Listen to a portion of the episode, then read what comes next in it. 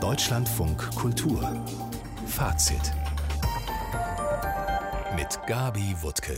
Guten Abend. Wenn die Leute merken, dass man sich wirklich für sie interessiert, dann werden sie auch gesprächiger. Gerd Ruger Erinnerungen an einen immer neugierigen und hilfsbereiten Journalisten.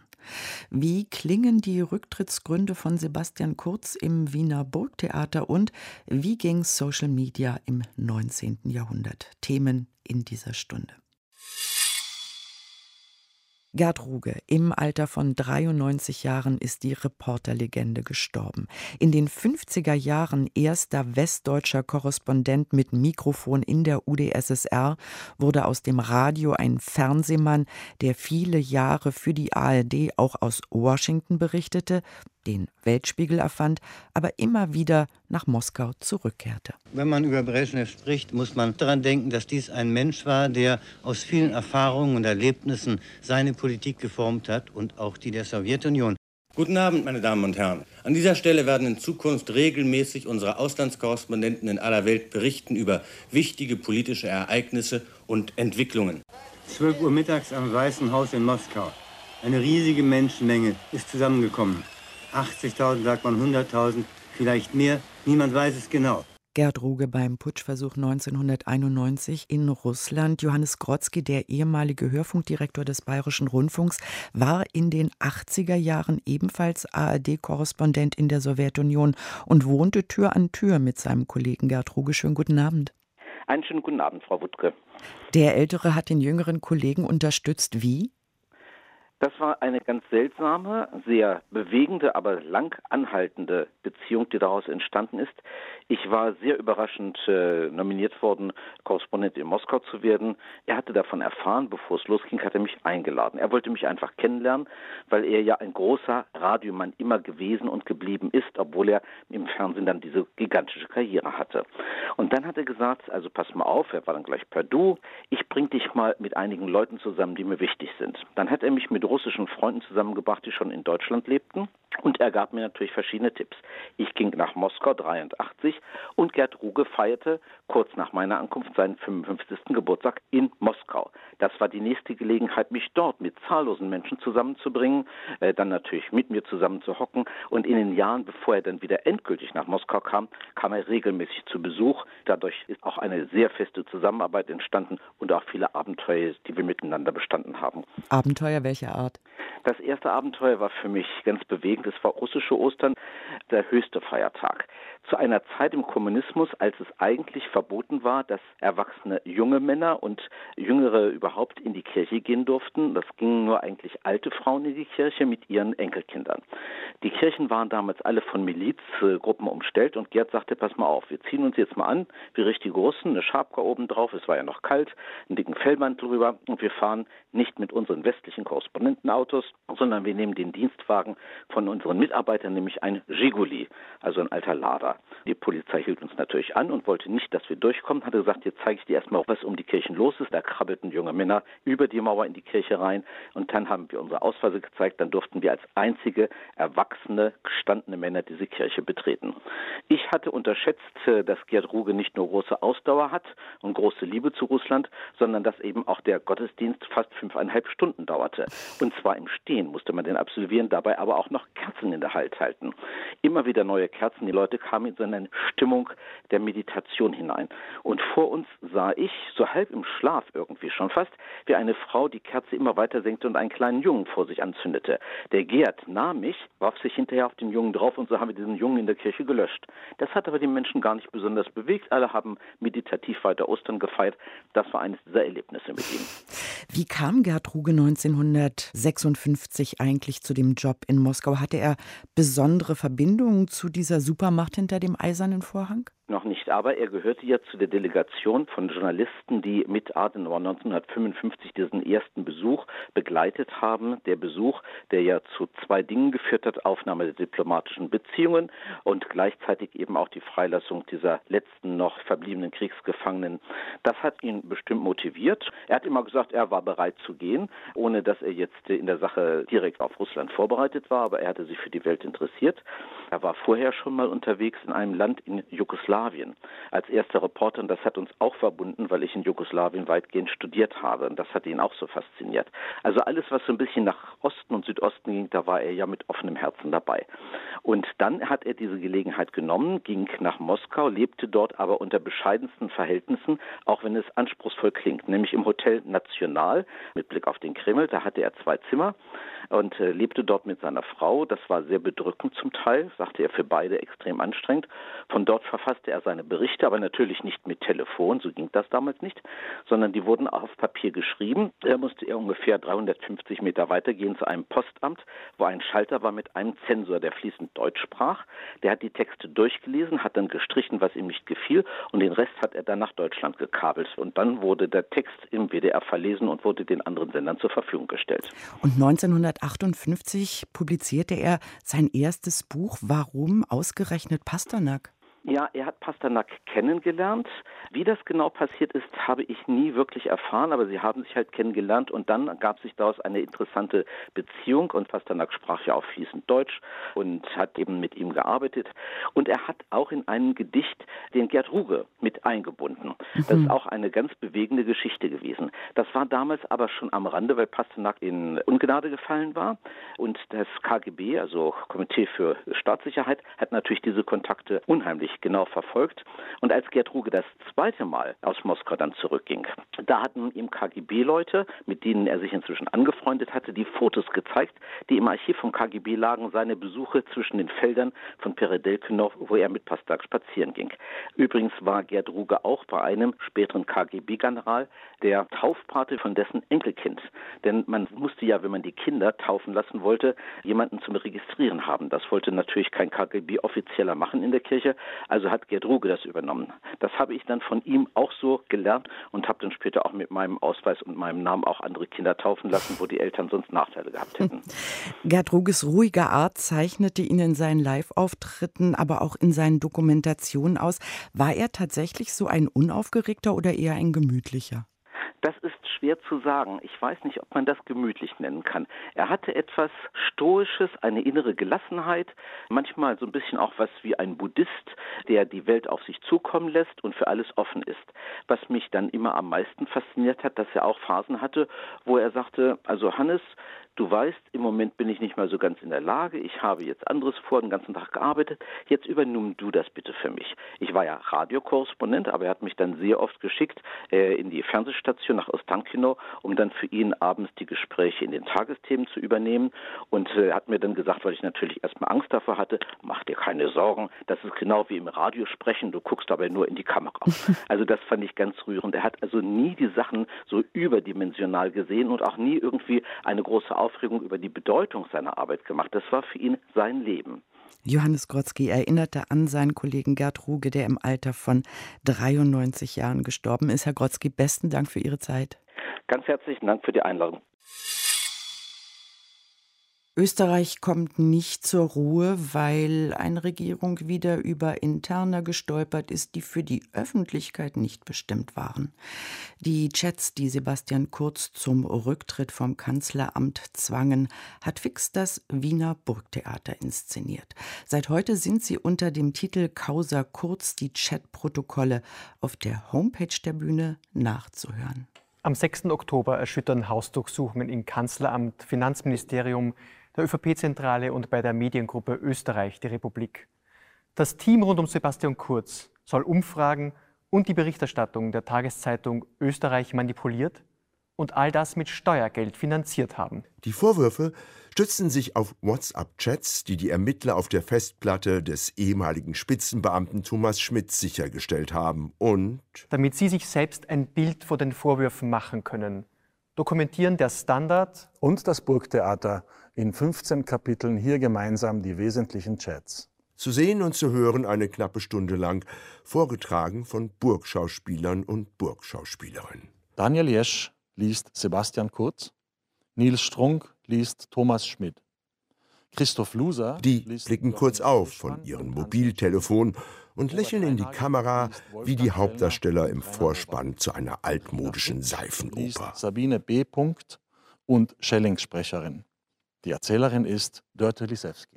Daniel Jesch und die anderen sind es gewohnt, auf der Bühne Schurken und Schurkinnen darzustellen, die selbst in ihrer abgrundtiefen Boshaftigkeit noch erschreckende Größe entfalten. Nur jetzt sind sie nicht Lady Macbeth oder Richard III., sondern ein Ex-Kanzler und sein Strippenzieher Thomas Schmidt zum Beispiel. Der Winter von Sebastian Kurz Missvergnügen ward hier Sommer durch bezahlte Umfragen. Im Sommer 2017 wird das auch gegenüber Sebastian Kurz angedeutet. Schmidt an Kurz. Neue Werte. Call me Mr. Umfrage. Kurz. Danke dir. Gar nicht so super, oder? Schmidt. Also, das finde ich nicht. Wirtschaft bist du jetzt vorne. Bei allen Sicherheitsthemen sowieso, ebenso bei Innovation und Technik. Bei sozialen Themen kommen wir an SPÖ ran. Muss beim Rechnen aufpassen, sonst wird es unglaubwürdig.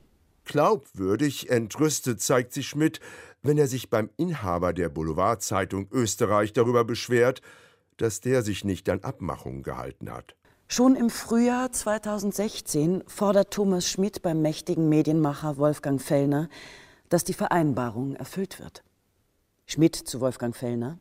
Liebe Fellners, ausgemacht war, Donnerstag Brexit, Samstag Maschinensteuer, Sonntag Wirtschaftskompetenz und Standort, Schuldenabbau und Einsatz von Steuergeld. Erschienen ist jedoch private Story von Schelling. Das ist echt eine Frechheit und nicht vertrauensbildend. Wir sind echt sauer, mega sauer. Fellner zu Schmidt. Verstehe ich voll, melde mich in 30 Minuten, mache jetzt volle Doppelseite über Umfrage am Mittwoch, okay? Wolfgang Fellner. Die Lesung des Burgtheaters zeigt vor allem eins: wie schäbig hier um Macht und Geld geschachert wird. Shakespeare billigt seinem Erzbösewicht Richard III. wenigstens einen Moment der Selbstreflexion zu. Darum, weil ich nicht als ein Verliebter kann kürzen diese fein Tage, bin ich bestimmt ein Bösewicht zu sein. In den Chatprotokollen lassen die Beteiligten diese Shakespeare'sche Tiefe nur einmal kurz an. Wenn Thomas Schmidt textet, So weit wie wir bin ich echt noch nie gegangen. Geniales Investment. Und Fellner ist ein Kapitalist. Wer zahlt, schafft an. Ich liebe das. Und wie in einer echten Serie enden die Chatprotokolle mit einem echten Cliffhanger. Schmidt an Assistentin. Ich habe heute alles gelöscht. Bei WhatsApp und nochmal alles durchsucht und weggeworfen. Genial. Doch er vergisst ein Backup auf seiner Apple Time Capsule. Die Ermittler können mehr als 300.000 Chats rekonstruieren. Ausgewertet ist davon, Stand Oktober 2021, rund ein Drittel. Die vom Wiener Burgtheater in Szene gesetzten Chatprotokolle, die Österreich einen neuen Kanzler bescherten. Gerd Brendel hat für Fazit zugeschaut und zugehört.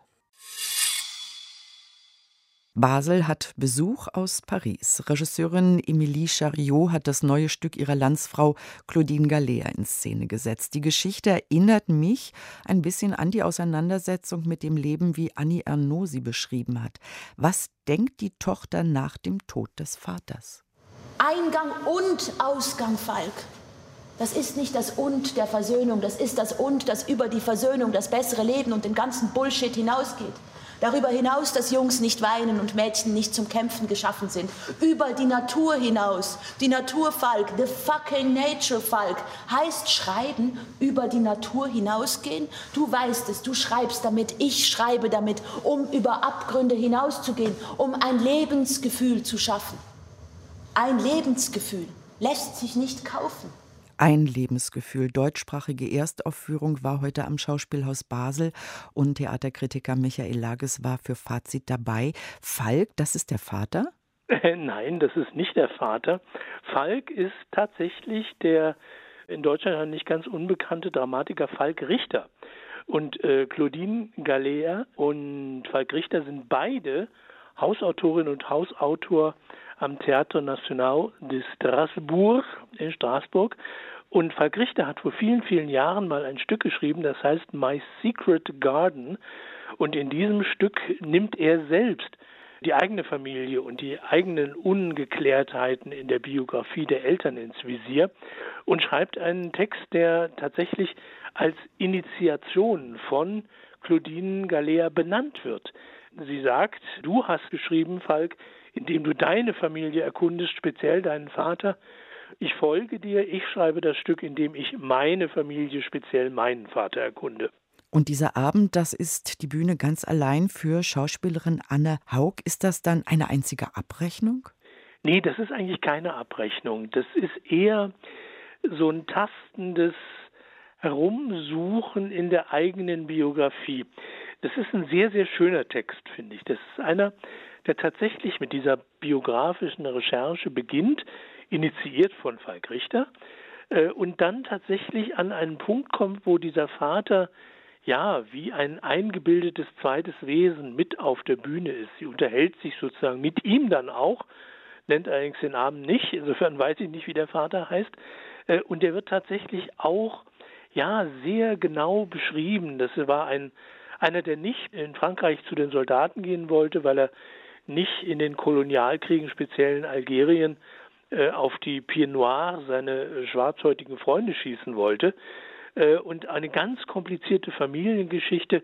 Der Vater erkrankt dann stark an Krebs und wird tatsächlich von dieser Tochter zu Ende gepflegt und gleichzeitig dringt sie quasi so in seinen Gedankenraum, in seinen Lebensgefühlsraum, daher kommt der Titel auch, ein. Da spielt Frank Sinatra eine große Rolle, da spielt Jazzmusik eine große Rolle, obwohl dieser Abend völlig ohne Musik auskommt.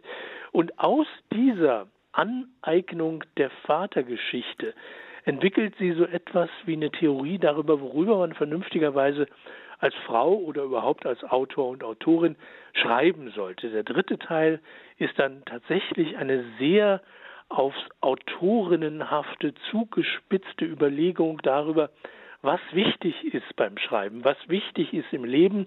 Und dafür, um das zu erkunden, zitiert sie Lenz herbei, also den Georg Büchner durchs Gebirg wandern lässt, den deutschen Dichter Jakob Michael Reinhold Lenz, der sich auch die ganze Zeit auf der Suche nach dem befindet, worüber vernünftigerweise zu schreiben ist, eigentlich nicht wissend, was wirklich noch an Text sozusagen aus ihm her selbst herauskommen kann, aber immer zu wissen, ich muss, ich muss, ich muss. Und an diesem Punkt kommt sie dann in der Darstellung von Anna Haug gegen Ende auch. Wenn Sie sagen, dass dieser Text aus drei Teilen oder diese Inszenierung aus drei Teilen besteht, was ist auf der Bühne los in diesem Monolog? Auf der Bühne ist eigentlich, muss man ganz platt zu sagen, eigentlich gar nichts los. Äh, Anne Haug tritt, äh, wie wir Publikum, von links äh, aus einem der Eingänge in den Saal vom Basler Schauspielhaus ein, hat den Mantel noch an, als wäre sie zu spät gekommen und beginnt zu erzählen. Dann bewegt sie sich langsam auf die Bühne zu, dann fällt irgendwann auch mal der Mantel und äh, das ist dann immer das Zeichen, jetzt beginnt was Neues. Es wird ein Licht eingerichtet in der Mitte. Die Bühne ist vollkommen leer, ganz kalter Beton, nichts als das. Und tatsächlich ist das ganz zurückgenommen auf die Art und Weise, wie die Schauspielerin den Text erkundet. Und das hat sie offenkundig mit einer sehr einfühlsamen Partnerin gemacht, denn man hört tatsächlich, dass die Art und Weise von Stimmführung und Themenführung äh, von Emile Chariot und Anne Haug offenkundig sehr gemeinsam erarbeitet worden ist. Man spürt das ja, wenn jemand einen Text aufsagt. Äh, man spürt das gleichzeitig, wenn einmal jemand einen Text nicht aufsagt sondern ihn tatsächlich so aus sich heraus entwickelt. Und das ist die große Qualität dieses Solos. Das ist erstens ein Kraftakt, na etwa 75 Minuten Solo, das muss man erstmal hinkriegen, das ist viel Arbeit. Und gleichzeitig ist aber auch ein in allen drei Teilen sehr stark äh, die Gedankenwelt der Autorin beglaubigende Art und Weise der Darstellung. Und das kriegt man nicht hin, wenn man alleine arbeitet, sondern das kriegt man tatsächlich nur hin, wenn Regisseurin in diesem Fall und Schauspielerin auch in diesem Fall gemeinsam an diesem Text arbeiten. Und insofern ein Abend, der sehr überzeugt, auch wenn er sozusagen, wenn man ins Theater geht, um irgendwas gezeigt zu kriegen, äh, ist er sehr dünn. Es ist tatsächlich, was gezeigt ist, der Text. Eine Fantasie, eine Theorie über das Schreiben, über die Familie, und über die Angst, nicht zu wissen, was man schreiben soll. Es gibt einen Satz, einen letzten Satz, der heißt, äh, schreibe, was dir übrig bleibt. Also was einem tatsächlich auf der Seele brennt, was man nie loswerden würde, wenn man nicht schreiben würde. Das ist sozusagen die Botschaft, wenn Sie so wollen, äh, die Botschaft, die aus diesem Text und aus dieser Inszenierung kommt. Ein beeindruckter Michael Lages vier Tage nach der Uraufführung eines Lebensgefühls in Straßburg, jetzt zu sehen im Schauspielhaus Basel. Die nächsten Vorstellungen am 21. und 22. Oktober. Deutschlandfunk Kultur Kulturnachrichten den diesjährigen Planeta Literaturpreis erhalten drei Autoren für ihre Romantrilogie La Bestia über die Jagd auf einen Serienmörder im Madrid des Jahres 1834. Die bisher eher als Drehbuchautoren bekannten Jorge Diaz, Agustin Martinez und Antonio Macero hatten die Bücher unter dem Pseudonym Carmen Mola veröffentlicht. Ihre Identität wurde erst bei der Preisverleihung in Barcelona gelüftet, wie die Zeitung El País berichtete. Der Planeta-Preis ist die am höchsten dotierte literarische Auszeichnung der spanischsprachigen Welt. In diesem Jahr ist sie vom Verlag Planeta erstmals von 600.000 auf eine Million Euro aufgestockt worden. Im Rahmen der Prix Europa Awards in Potsdam sind die besten europäischen Digital-, Radio- und TV-Produktionen des Jahres ausgezeichnet worden. Höhepunkt war die Vergabe des Titels European Journalist of the Year an zwei in Belarus inhaftierte Journalistinnen. Barbara Behrendt. Der bewegendste Moment ist der, als Jan Dünder die Laudatio für den Preis European Journalist of the Year hält. Die 27-jährige Katja und ihre 22-jährige Kamerafrau Daya wurden mit zwei Jahren Arbeitslager bestraft, weil sie den Protest gegen Machthaber Lukaschenko live gestreamt haben. Die 15 Preise verteilen sich mehrheitlich auf Nord- und Mitteleuropa. Nach Frankreich, Großbritannien und die Niederlande gehen jeweils zwei. Die restlichen werden nach Skandinavien verliehen, nach Belgien, Estland, Tschechien, Kroatien und Deutschland. Der NDR-Dokumentarfilm Planet ohne Affen bekommt den Prix Europa als beste europäische TV-Investigation des Jahres 2021. In dem Film von Felix Meschede, Manuel Daubenberger und Michel Abdullahi macht sich das Team auf die Suche nach weltweiten Netzwerken des kriminellen Affenhandels. In Burkina Faso hat das größte Filmfestival Afrikas FESPACO begonnen. Es findet bis zum 23. Oktober statt. Alex Musa Savadogo, Leiter des panafrikanischen Film- und Fernsehfestivals von Ouagadougou, sagte, die Organisatoren wollten die Veranstaltung, die unter dem französischen Akronym FESPACO bekannt ist, trotz der Herausforderungen durch die Pandemie durchführen, um zu zeigen, dass Burkina Faso immer noch in der Lage sei, die Fantasie durch das Kino anzuregen. Bei dem einwöchigen Festival werden Werke afrikanischer Filmemacher und auf dem Kontinent produzierte Filme gezeigt. Von den fast 1200 eingerichteten Filmen wurden 282 für den Wettbewerb ausgewählt, von denen einige bereits in Cannes und auf dem Toronto Film Festival gezeigt wurden. Die Preisverleihung der Golden Globes soll im kommenden Jahr auch ohne Fernsehübertragung stattfinden. Das teilte der Veranstalter, die Vereinigung der Auslandspresse, in Hollywood mit. Mit einem Golden Globe werden Serien und Filme ausgezeichnet, die im Kino, Fernsehen und auf Streaming-Plattformen gezeigt werden. Bislang war nicht klar gewesen, ob die Verleihung im kommenden Jahr überhaupt stattfinden würde, denn der Sender NBC, der die Rechte an der Übertragung hält, hatte den Globes für den Termin am 9. Januar 2022 eine Absage erteilt. Katharina Wilhelm. Hintergrund dafür war die massive Kritik an der Organisation. Kritisiert wurde unter anderem, dass unter den knapp 90 internationalen Journalisten kein schwarzes Mitglied ist. Zudem berichtete die Zeitung Los Angeles Times über Mauscheleien und Intransparenz. Mitglieder seien beeinflussbar gewesen, hieß es in einem Bericht. Zuvor hatte eine Journalistin geklagt, die der Hollywood-Auslandspresse beitreten wollte, aber nicht aufgenommen wurde. Sie warf der Organisation vor, unter anderem unklare Regeln zu haben, wie und welche Journalisten ausgewählt werden. verdorrt, geschmolzen, in vom Menschen auch noch vermüllten Wasser untergegangen. Das Weltklima ist aus den Fugen und die Corona-Pandemie noch immer nicht vorbei. Wie das alles zusammenhängt oder zusammenhängen könnte, versucht ein Festival zu verorten. Es heißt The New Normal und findet im Volkstheater Wien statt. Dort hat heute der Direktor des Medizinhistorischen Museums Hamburg über die Wahrnehmung vergangener Pandemien und ihre Bedeutung für die Gegenwart gesprochen. Schönen guten Abend, Philipp Osten. Schönen guten Abend, Frau Wuttke. Der Regenbogen kündet in der Bibel das Ende der Sinnflut an. Wann wurde er denn zum Symbol für die Hoffnung auf das Ende einer Pandemie, einer Seuche? Das ist ganz erstaunlich, nicht? Denn Kinder haben ja nicht nur in Deutschland, sondern in ganz vielen unterschiedlichen Ländern Regenbogenbilder in die Fenster gehängt. Und als Medizinhistoriker finde ich das auch auf Pestmünzen aus dem frühen 18. Jahrhundert, die das Ende der Pest feiern. Wenn es das schon als Münzprägung gab, dann bedeutet das für mich, es war nicht nur die Hoffnung eines Volkes, sondern auch die, die Hoffnung einer ganzen Regierung. Ja, das ist ja im Prinzip auch immer die Funktion von solchen Pestmünzen gewesen, darzustellen, dass die herrschenden Verhältnisse auch nach einer Katastrophe weiterhin Bestand haben werden. Das ist ein wichtiges Instrument der Kommunikation. In Wien hat man diese wunderbare Pestsäule, das Fest des Barock, was nichts anderes sagt als dass der Herrscher in so gutem Verhältnis zum Herrgott steht und von dem selbstverständlich auch eingesetzt ist, dass die Pest an Wien vorbeigegangen ist. Wir finden viele solche Symbole und dieses Regenbogensymbol, das ist tatsächlich etwas, was ja eben halt biblische Geschichte mit Herrscherikonographie verbindet. Dass Mundschutz, Quarantäne und Lockdown bei der spanischen Grippe vor 100 Jahren Leben retteten, das haben wir im März vor einem Jahr alle lernen können. Sie wissen darüber hinaus, dass man auch bei Pest und Cholera im 18. und 19. Jahrhundert nicht untätig war. Was passierte damals in Europa für Sie besonders Bemerkenswertes? Also der Beginn der Bekämpfungsmaßnahmen, das haben wir von Oberitalien gelernt. Das ist beispielsweise die Hafenstadt Venedig gewesen, die eine Quarantäne eingeführt hat. Und es gibt natürlich auch noch andere Begriffe, die bis heute in Alltagsgebrauch sind, beispielsweise Passport.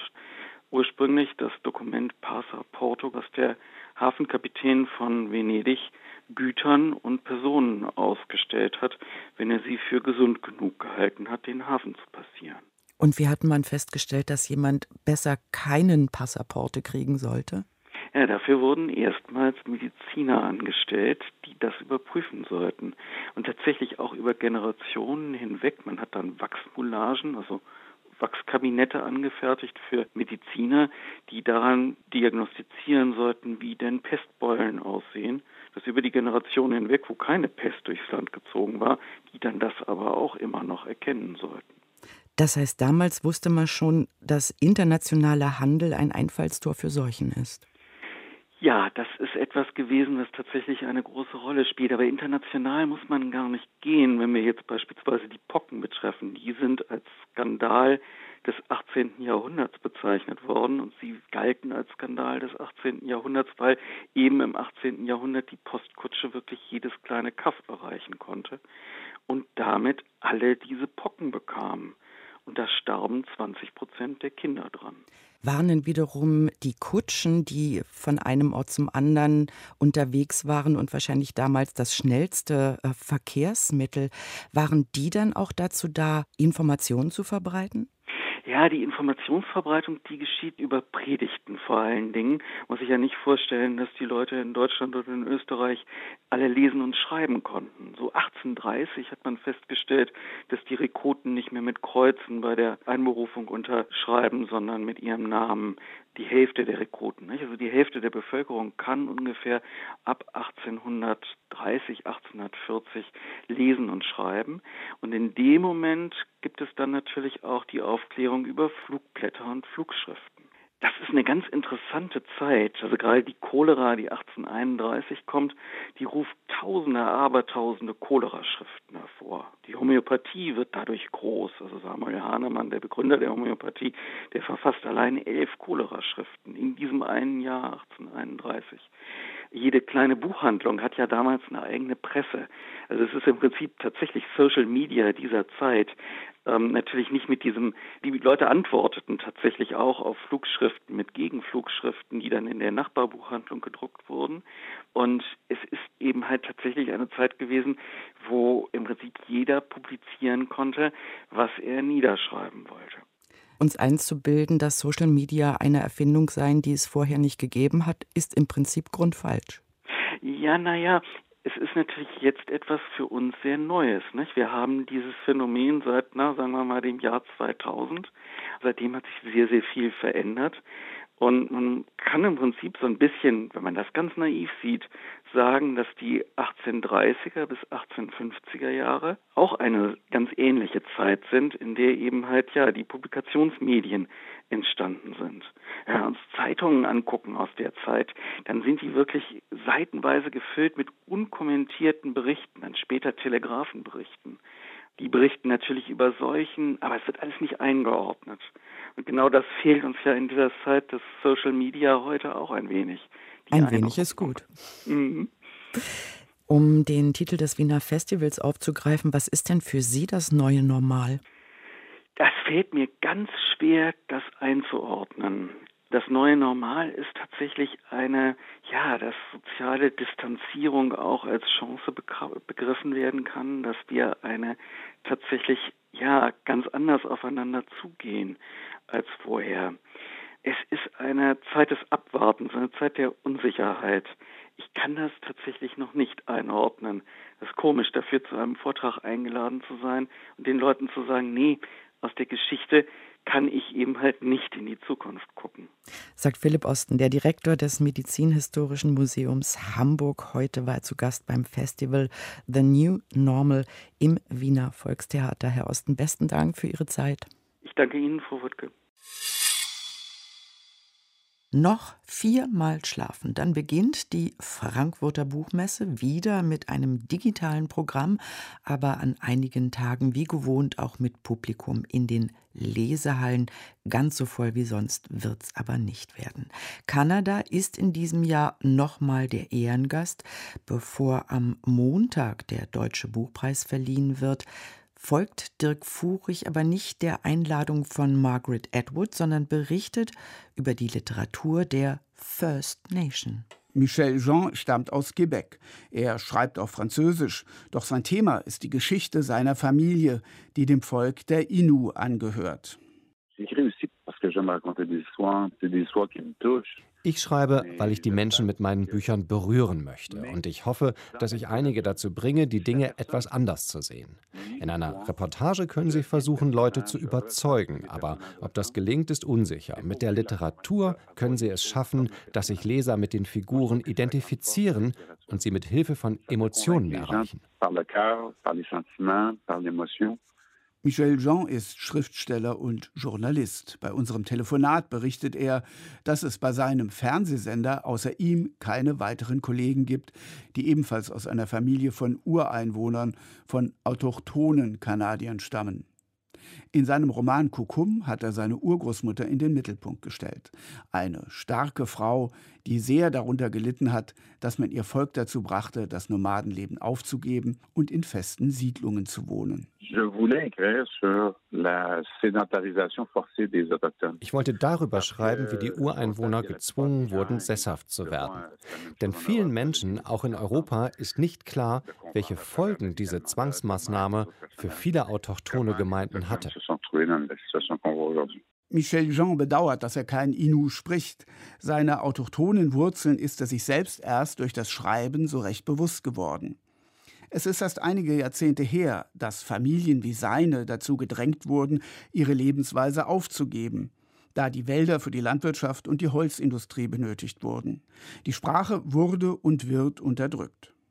Stimmen wie die von Michel Jean haben die Organisatoren des Ehrengastaufitts bei der Frankfurter Buchmesse ganz bewusst ausgesucht. Es ist eine Herausforderung, Stereotype über die kanadische Literatur gerade zu rücken und bei deutschen Lesern Interesse zu wecken für neue Stimmen, für die Breite der kanadischen Literatur. Sagt Jennifer Ann Weir vom Kanada Organisationskomitee. Das Motto der Präsentation lautet Singular Plurality, Singulier pluriel, also einzigartige Vielfalt. Und damit ist eben nicht nur gemeint, dass kanadische Bücher auf Englisch und Französisch geschrieben werden, sondern eben auch von Angehörigen der First Nations. Si on regarde des voix plus émergentes, il y a comme Neben den französischsprachigen autochthonen Autoren wie Michel Jean, Joséphine Bacon Oder Naomi Fontaine ist das im englischsprachigen Bereich, etwa der Dichter Billy Ray Belcourt. Dann gibt es die Literatur der Immigranten, die einen anderen Blick auf unsere Gesellschaft haben. Im Einwanderungsland Kanada leben noch weitere Gruppen, die bislang im Literaturbetrieb wenig beachtet wurden, etwa Migranten aus Asien. Die Auswahl der rund 60 Autorinnen und Autoren für die Buchmesse ist auch ein Statement für diese vielfältige Gesellschaft. Die meisten davon werden per Video zu den Veranstaltungen im Gastland-Pavillon zugeschaltet. Rund 400 Bücher sind im Vorfeld des Ehrengastauftritts neu aus dem Englischen oder Französischen übersetzt worden. Pour l'industrie canadienne de l'édition, c'est une opportunité de pouvoir se présenter sur la scène internationale. Für die kanadischen Verlage ist das eine wichtige Gelegenheit, sich auf der internationalen Bühne zu präsentieren. So eine Gelegenheit bietet sich nicht nochmal. Der deutsche Markt ist für die kanadischen Verlage nach den USA der zweitwichtigste. Pour l'industrie et euh, le marché allemand, c'est le deuxième en importance pour le Canada après euh, les États-Unis. Kanada hat so renommierte Autorinnen wie Margaret Atwood und die Nobelpreisträgerin Alice Munro. Der Literaturstar der französisch schreibenden Kanadier ist der in Haiti geborene Dany Laferrière.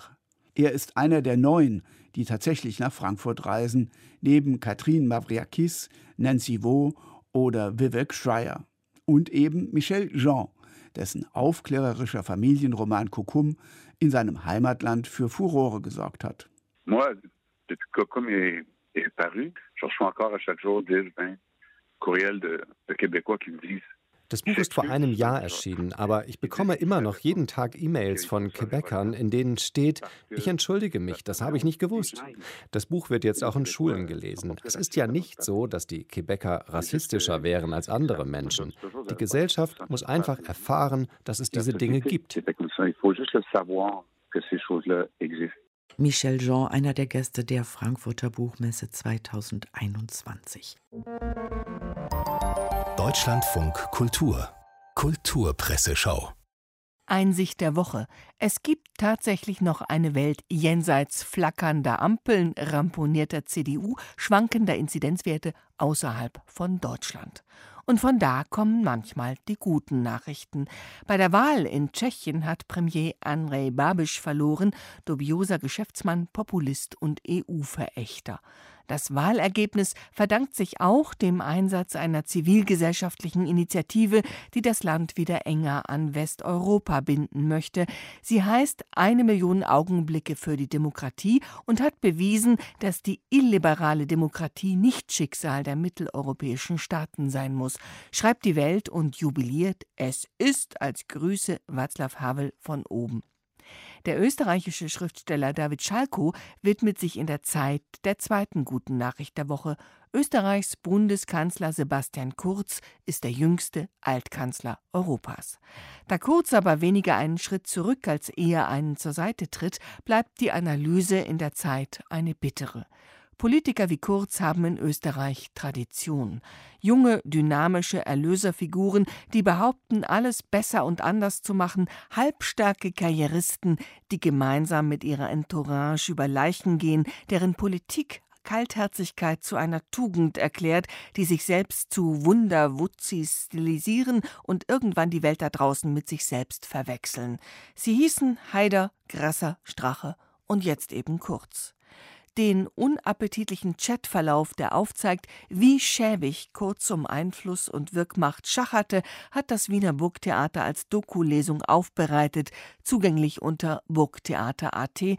Große Empfehlung, aber essen Sie vorher nichts, Sie könnten es loswerden müssen. In der Süddeutschen Zeitung meint der Grazer Schriftsteller Ferdinand Schmalz über den WhatsApp-Austausch, der zwischen dem Wiener Kanzleramt und der Boulevardzeitung Österreich kursierte, die Schlankheit jener entblößenden Kurznachrichten, die als Kondensat von einem abgründigen Politverständnis und einer ins Lächerliche gehenden Überschätzung der eigenen Person und Möglichkeiten erzählen, hätte schon einen kleinen Literaturpreis verdient. Das goldene Essiggurkel für staatsschädigende Formulierungskunst. Und damit schwenken wir zurück nach Deutschland zur Ampel ins B, die sich fest vorgenommen hat, dreifach zu leuchten. Muss klappen, schreibt die Süddeutsche Zeitung, denn ein Scheitern wäre niederschmetternd gar für die Demokratie. Das meint zumindest Daniel Brössler und begründet den alarmierten Ton so: niederschmetternd, weil das Wahlergebnis erneut den klaren Auftrag enthält, eine Regierung über die traditionellen Lagergrenzen hinweg zu bilden und die CDU ist mit sich selbst beschäftigt und niemand erwiese ihr oder dem politischen Gefüge einen Dienst, wenn er sie dabei stört. Während die Ampelkonstrukteure also unter Hochdruck stehen, wird der Amtssitz des Bundespräsidenten, das Schloss Bellevue, umdekoriert. Das vermeldet die Sonntagsausgabe des Tagesspiegels. Künftig gibt es viel mehr junge Kunst, ein Salon Voltaire, ein Salon Rahel Warnhagen und eine exklusive geologische Sammlung der Humboldt-Brüder. Da sollten doch Gedanken sprießen. In wie viele Richtungen werden sich die Gespräche in diesen Räumen entwickeln, fragt der Tagesspiegel und hofft, von der Schönheit der Natur über den Mut des Entdeckers bis zu Klimawandel, Ausbeutung und Verschwörung, alles ist drin. Und während sich der Tagesspiegel freut, dass die Kunst im Bundespräsidialamt auch diverser wird, zerreißt die Süddeutsche Zeitung eine mit Aplomb angekündigte Studie zur Diversitätslage im deutschen Kulturbetrieb in der Luft. Null Aussagekraft. Die Macher der Studie stützten sich im Wesentlichen auf eine anonyme Umfrage. Ausschließlich bei den Leitern großer Häuser wurde nachgeschaut, die es da naturgemäß leichter haben. Einmal mehr erweist sich auch hier die Kategorie Migrationshintergrund als irreführend. Die japanische Spitzengeigerin, der Kantinenkoch, der aus Syrien geflohen ist, und der Verwaltungsangestellte mit dänischer Mutter haben soziologisch wenig gemeinsam und spielen in puncto Diversität ganz unterschiedliche Rollen, landen aber hier in derselben Gruppe. Nun ja, es ist mal wieder eine Studie mehr in der Welt, sie hat bestimmt allerhand gekostet, und das Ergebnis ist gar nicht mal schlecht. Man hätte sich viel davon auch ohne Studie denken können, wie das halt bei vielen Studien so ist. Alles so schön bunt hier, spöttelt die Frankfurter Allgemeine und geht die Kritik an der Diversitätsstudie des Kulturrats noch von einem anderen Blickwinkel aus an, auf den Gedanken, dass ja die meisten Kulturangebote selbst schon die Vielfalt der Erde und ihrer Bewohner in sich tragen, dass sie meist von Menschen handeln oder geschaffen sind, die überwiegend nicht dem Durchschnitt entsprechen, sondern aus diversesten Gründen verletzt, verzweifelt, ausgestoßen, schüchtern, größenwahnsinnig oder sonst wie besonders gewesen sind, kommt bei so einer Studie offenbar niemand. Zum Motto für diese und die kommende Woche wollen wir noch fix eine Überschrift der Süddeutschen Zeitung küren, die da schlicht heißt: Cool bleiben. Das war Fazit mit Gabi Wutke. Ich wünsche gute Nacht.